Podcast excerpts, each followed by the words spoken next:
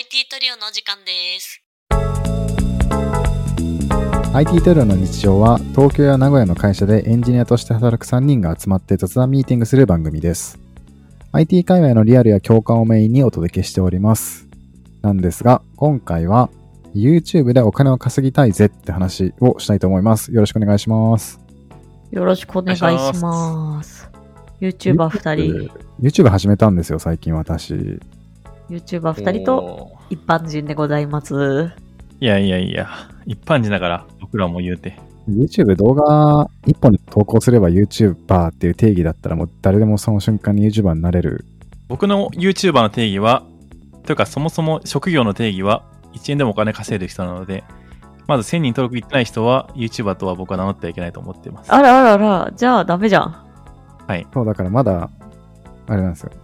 僕は、なんか、マレーシアで来てから、ちょっと YouTube の動画を投稿し始めて、もうこの収録をしている時点で多分2週間ぐらいしか経っていなくてですね。その時点で YouTube の登録者数がなんとおお8人ですね。あら、うちここ、二人。うん、うんち、うんち2人って言った今。うちここ二人だから、ここ以外で6人やね。びっくりした。2人とも登録者が少ないからうんちって言われたかと思った。そんなこと2言わない私。待って、私そんなこと言う人だと思ってんの？ごめん、言わないね、ごめんごめん。で、小倉くんなった。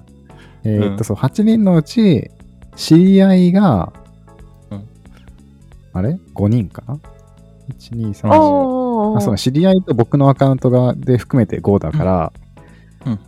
三そ8人のうちの3人はもう純粋に知らない人がフォローしてくれているという登録してくれているという感じでうん、はいはいはいすごいじゃん。それ、それはそれですごいんだよ。それで今、うんと YouTube 投稿を始めて2週間動画本数5本みたいなうんうんうん。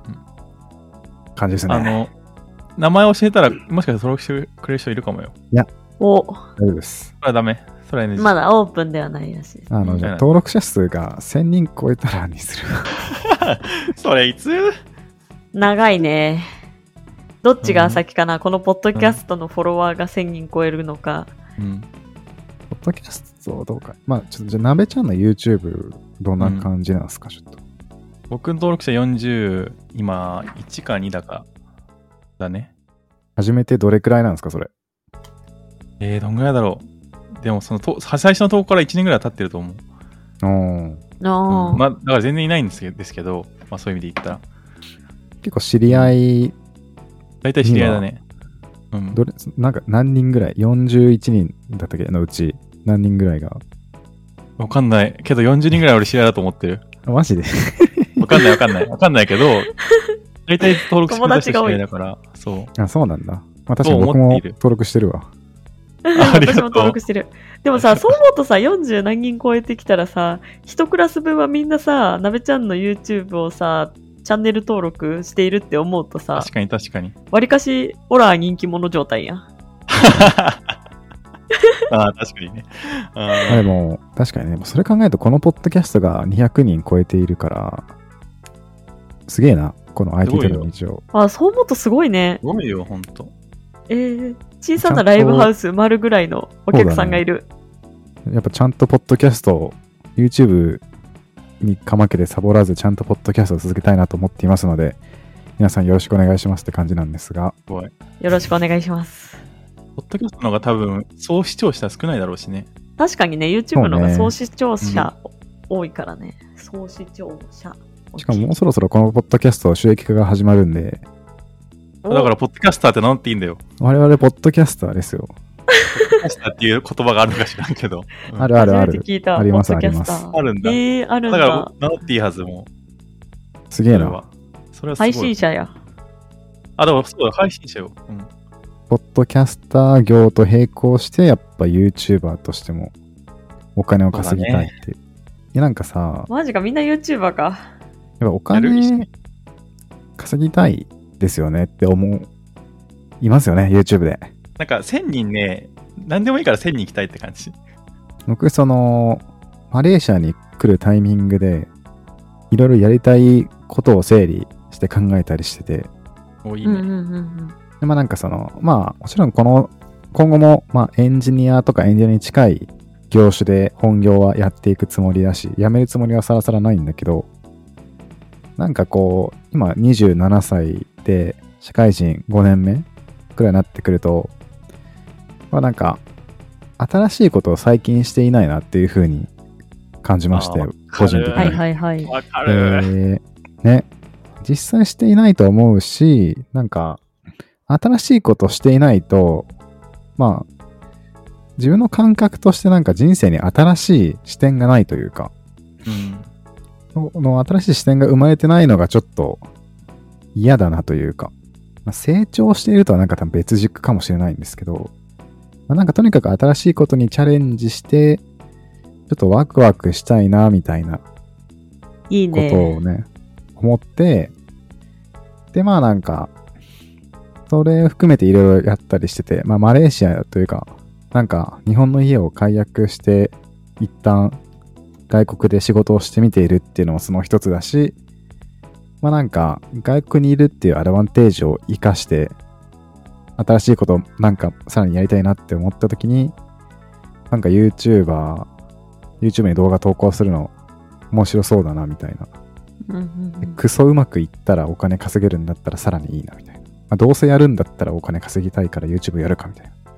うんという感じでなんか、新しい刺激を求めて YouTube をやっているみたいなところもあるんですよねっていう自分語り。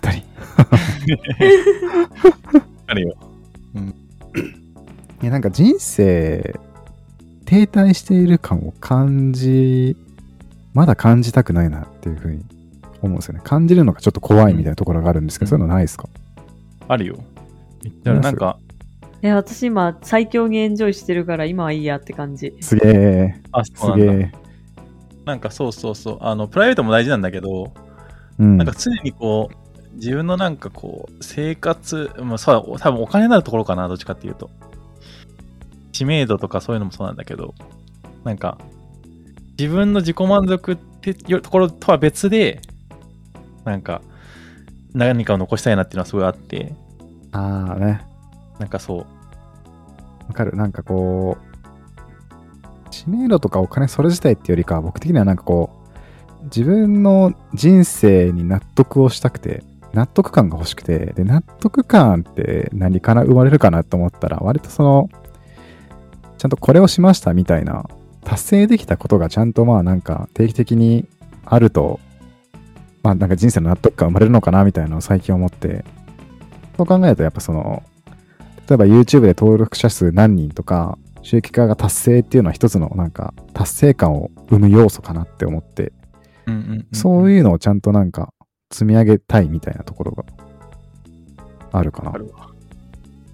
達成感あるんだよな。そうチャンネル登録者1000人って多分達成感すごいと達成思うんだよ。感ある今の一人増えただけでも、よしみたいな感じになってる嬉しいよね、一人増えただけでもね。わかるわかる。そうそうそう、本当にそう。あ100人いったらマジで喜ぶと思うな、俺。なるほどね。まあしかもでも、やっぱちゃんと考えたら、達成できる目標だとも思ってるんだよね。そうだね。僕なんか、今、登録者8人ですけど、いろいろリサーチした結果、この、今の状態を続けていけば、まあ達成できるだろうとは思っていて、まあ一番のネックは継続できるかどうかなんだけど、まあね、継続大変だから。まあ既存のこうね一番プラットフォームの特徴とかアルゴリズム的なものの研究というか、それから判断するとまあ、やればできるっていうことではあると思うんで、うんなんか夢見物語でもないはずっていう。まあ、そうだね。多分10万人、1万人までは戦略さえあれば多分できるんだけどね。10万人超えると、多分その人の特徴、特定、特徴的なものがないと多分なかなかいかないんだろうなって感じ。ちなみに私さ、うん。ちょうど、一昨日かな。だいたい、えーチャンネル登録者数が、まあ、1000人超えたらさ、そういう、なんだ、メンバーシップみたいなさ、課金モデルがさ、できるようになるじゃんね、申請通ったら。うんうんうんそうだね。1000人くらいの人のメンバーシップに加入しました。えー、すげえ。おー、すごい。だから夢あるよ、全然。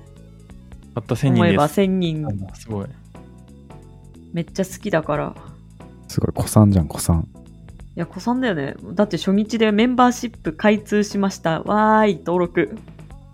すごいよ。世界で一番初めに登録したみたいな。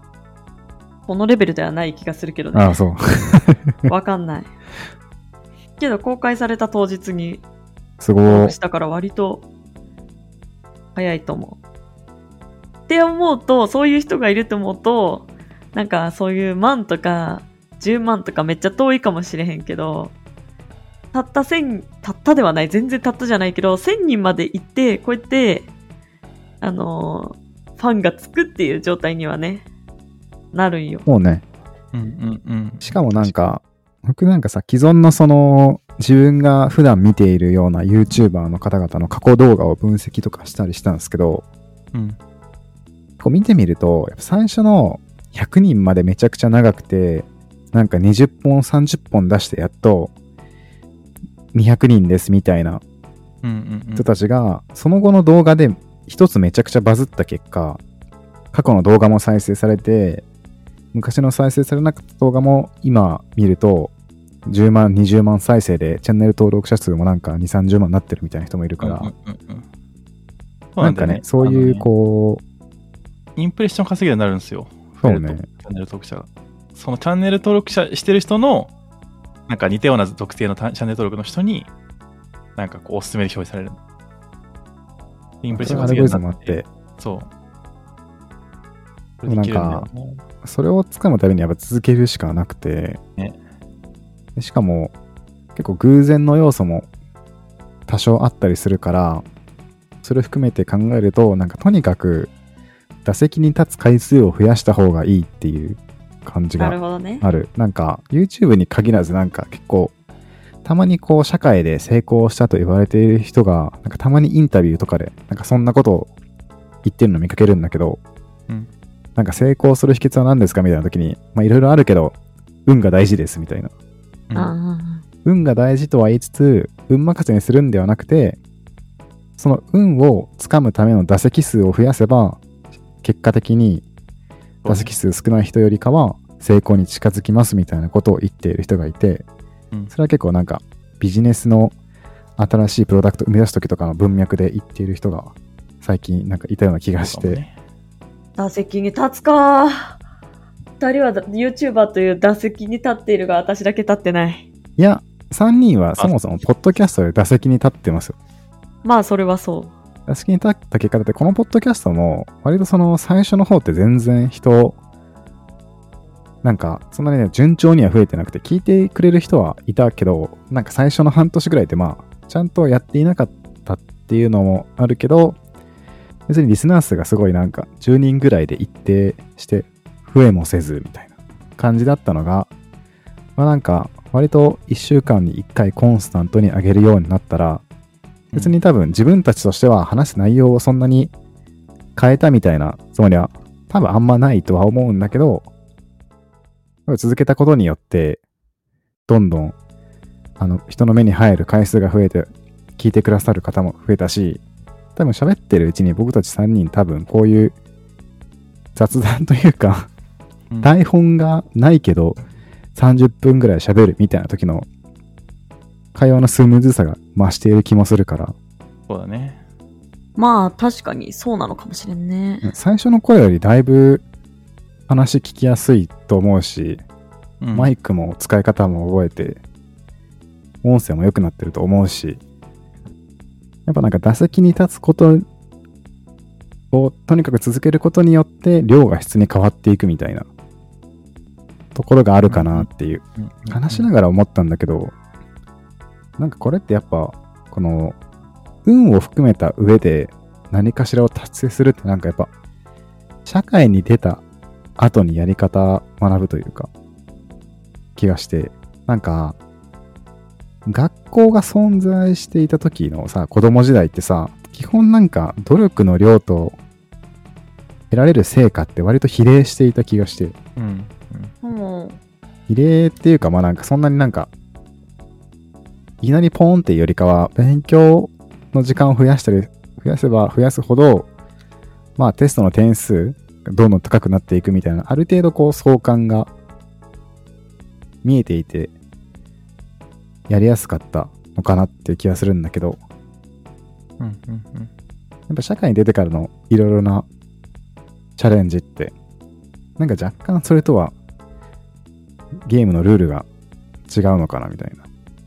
まあ、それは確かにね、学校って道がね、引かれているところに対して戦いに行ってるところだけど、うん。新しい道を作らなければ戦うステージは用意されてないって意味では全然違うよね。そうね。うんうんうんうん。YouTuber になるか。IT トリオそうだね。なんか動画作らんとな。そろそろ俺も新しい。反省し始めてる。登録しないからな。動画。最近調べてるとさ、あのは AI 系のツールで動画を作るハードルがすごい低くなってるっていうのもあるから、い。はいはいはいはい。確かまあ、に。それと活かしてこう AI を活用した新世代 YouTuber になれるかもしれないね。はいはいはい。なんかそれを。そううん使うことで、多分動画の投稿頻度は AI 使ってない人よりもね、かなり高くできる気もするから、それを使ってこう、それこそ量を武器に戦っていくっていう手はありなのかもしれないですね。ちょっと頑張ります。改めて。年内1000人行くって言っちゃったからな。おあ、1000人じゃない。えっ、と、100人にしてください。そうじゃないい高い目標の方がいいよ。で、言ったら、だってお金もね、収益化できるからね。毎日投稿しないといけない、1000は。それで言うとさ、なんかその、ちゃん、すごい最初に YouTube 始めていて、まだその100人いってない人の目標としてはさ、なんか個人的には、動画の質は落とさないっていうことを前提に動画本数を目標にするのはいいのかなっていうのを感じてるんですよね。確かにね。二人の目標発表してよ。僕は、時期決めてないんだけど、とりあえず動画を、そう、満足できる程度の動画を30本は投稿したいなと思っていて。まあ、1週間に1.3本ぐらいペースでやりたいですね。おー、いいじゃん。1週間にね。2本はちょっときついなっていうふうに思ったので、1.3いや、だいぶきついよ。よな。普通にお仕事しながらやったら。俺57本動画上げてたわ。え、結構上げてる57ね何本動画だって？57。おお。うん、結構やってるわ。ショート動画メイン。ショート動画が20個ぐらい。20、30個ぐらいか。うん。配信が？配信含めて？配信が17個ある。ああ。だからまあ、普通の動画は10本ぐらい。ってなると、なべちゃんの目標は何ですか？本数でしょ？まあ本数とか、すごい。登録者100人行きたいんだよ、とりあえず。100人行ったら俺顔出ししてもいいかなと思ってて。100人マジで？おうんえ、僕最初から顔出ししてやっているんだが。なんかさ、顔出しゼロのさ、チャンネル登録者数人の YouTuber だとちょっとさ、底辺 YouTuber か、YouTuber 感出ちゃって嫌なんだよね。それこそさ、それはでもさ、やっぱうん、今2、30万人いる人たちを見てもさ、うん。最初から顔出している人まあね、結構まあね。いて、それこそさっき言ったように、その、本当にその投下をした時は、もう数ヶ月間100人にずっと行かないけど顔出し投稿し続けて、今2、30万人みたいな人がいるから、なんか、うん弱小 YouTuber で終わるかどうかは、結局その後どこまで到達したかどうか間違いないね。かなって思って、なんかそこはちょっと勇気を出してもう顔出ししていいんじゃないですかってこう、より底辺な YouTuber からうんうんうんエールを送ってみますわ。ありがとうございます。ちょっとじゃあ私も5本ぐらい上げてみようかな。おー、すごいじゃん。おーどこに火がついたんですか？どこに火がついたんですか ?YouTube。多分、でもここの2人より YouTube 見てる。はいはいはい、まあ、見てるからといって、動画、投稿が上手とは限らない。動画の質が高い。そうだね。それは、しかもジャンルが多分3人とも全然違うから。だね。ちなみにどういうジャンルをご覧になっているんですか？え、私はひたすらに人狼見てます。人狼動画 いいじゃん。人人狼動画にしよう狼とかゲーム実況とかめちゃくちゃ見てますが、私は人狼配信しません。おお。まあ、コラボでお誘いがあったら人狼配信するけど、あの、目指す方向は、と、某なんちゃら丸様みたいな方向がやりたい。やるならね。二丸様？バレちゃった？バレた？あ、誰か大好。きなんだよね。お俺も好きなんだよね。思わぬ共通点。うん、大好きあれ。そ うそういう、うんなんか日常的なネタをめちゃくちゃ面白く話せるようになれたら、超いいじゃんって。確かに確かに。続けるしかないですね。なんか、まあ確かにな。今めちゃくちゃ流暢の人の一番最初の動画を見ても多分なんか全然流暢じゃない気がするから。ヒカキンの最初の動画とか見るとめちゃくちゃ面白いよね。ね。うん伸びしろですね。続けて流暢な喋りをするチーズさん進化するしか。いや、流暢な喋りは目指してないけどね。あ、そうなんだ。ネタ動画をどれだけ面白く上げれるかの方かな。自分が目指すならね。いろんな声出せるから、私。へえ。おー、すごい。ネタ動画。あのね、女性のネタ動画はね、結構強いんですよ。あんまりこういないから、女性のネタ動画の人が。確かにね。ネタ動画じゃなくても女性強いなっていうのをちょっと思いました。あー、まあまあまあ、その、あれね、踊ってるだけとかはあるけど、それは確かに。なんかさそうん。僕、ぼっち系が好きだから、ぼっち系の YouTube をめちゃくちゃ見て分析したんだけど、まあなんか動画は、の質は伸びてる人はいいとして、なんか別でチート要素があるなと思って、うん。その一つが、女性っていう要素があるとそうなんだ。思ったんですよ。なんかいろいろ見てみると、うん早めに伸びた人の動画って割とうん女性で顔出ししている人が結構多めうな。ん。感じがありましてと思うとさ、Vlog 見てる人の層ってさ、うん。異性が多いの？同性が多いの？なんか結構、その、それはそれ、その人その人によるっぽいけど、なんか、女性 YouTuber の人が研究してるのを見ると、なんか男性の方が多いケースの方が多い気はする。はいはいはい。まあ、やっぱ異性が見るケースの方が多いよね。まあでもなんか男性のぼっち系もなんか、男性の方が多いって言ってる人の方が多いけど。そう思うとあ、Vlog 自体を好む性質が男性に多いっていう感じなのかな？だから Vlog としては、。Vlog も種類があってさ、はいはいはい。おしゃれ系の Vlog と、おしゃれじゃない系の Vlog みたいな モデルと思って、おしゃれ系のやつは多分女性の方が多そう。なんかそのはいはいはい。動画が始まった時に、最初なんか、なんか数秒ごとの、何？まとめみたいなのが最初の十数秒間で流れて、おしゃれキラキラな BGM とともに流れて、これから何とかしますって言って散歩するようなのとか、日常を綺麗に切り取ったようなやつは、結構多分女性向けに作られてるなっていうテイストもある。だけど、だから多分そっち系は多分女性の方が視聴者多い気がするんだが、なんか何気ない日常とか、割とクズな日常を切り取った系だと、なんか男性の視聴者数の方が多いですって言ってる人が多い気がする。はいはいはい。確かに、なんとなく想像はできるわ。自分が YouTube をただ見ている視聴者として見たら、別にそんななんか、大きなカテゴリーとして捉えて、それ以上の細かい動画のカテゴリー分けみたいなのは分析とかしてなかったんだけど、いざちょっと自分が伸ばしたい動画作りたいから既存の YouTuber 分析してみようとか思って見てみると、やっぱさらに細かい分類ができて、なんかちょっといろいろ見えてくるものがあるなって感じてますね。なんか普通にそれを分析すること自体もちょっと面白いなって思う。うんうんうん。何よりも楽しんでいるなら一番良いと思います。そうね。なんかそれが一番のモチベーションになるからね。続けられることが一番大事ですよね。そうやっぱ自分が楽しいって思うことが大事ですな、まずは。楽しいしなんか他にもメリットあるといいよね。なんか僕最近思ったんですけど YouTube ってサーバー代タダじゃないですか。確かに、あ、そう、それは思った、俺も。無料で YouTuber らになれる自分のそうそうそう。なんか Vlog ってそうだよね。自分のなんかり日記みたいなの残してるみたいなイメージだもんね。そうそう、なんか、うん。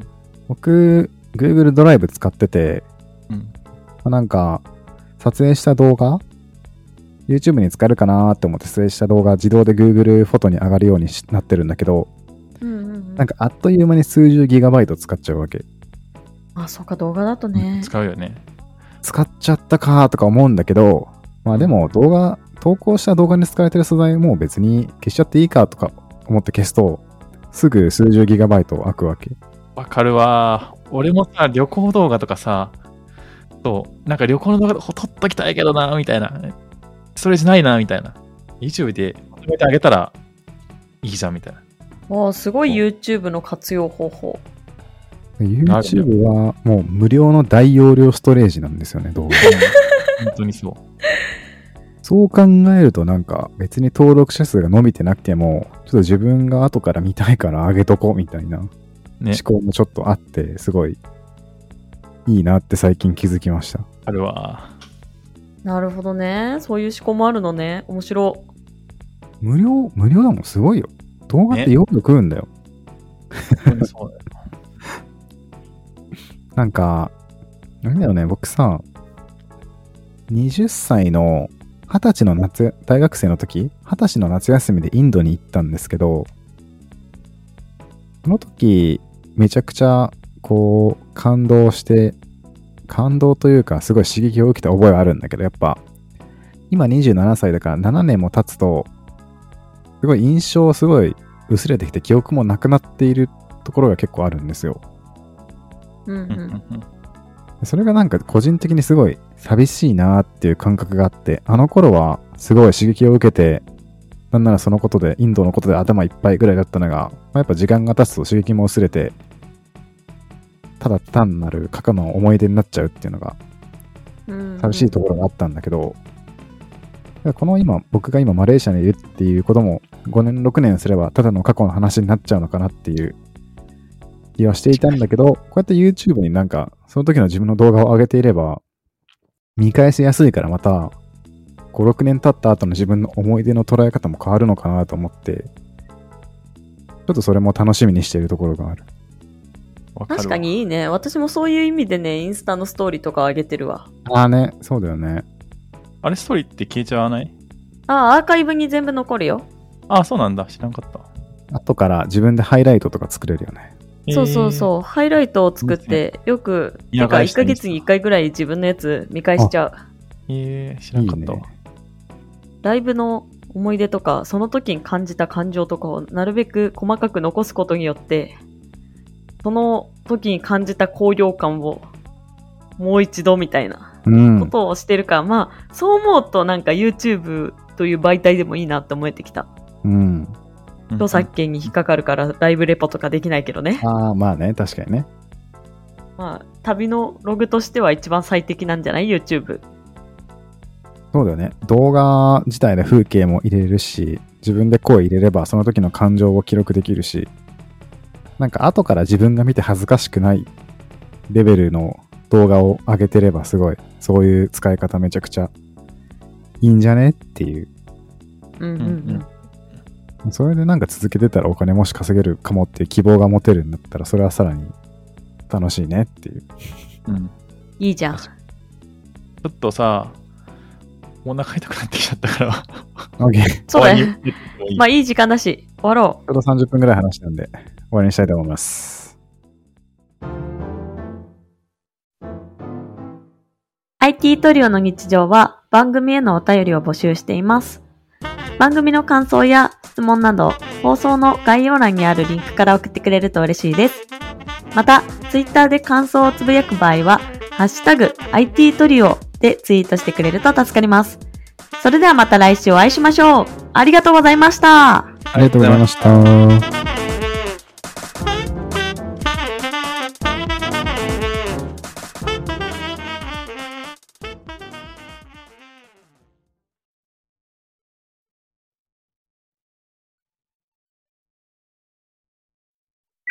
And now, a short commercial break. 現在エンジニアの採用にお困りではないですか？候補者とのマッチ率を高めたい、辞退率を下げたいという課題がある場合、ポッドキャストの活用がおすすめです。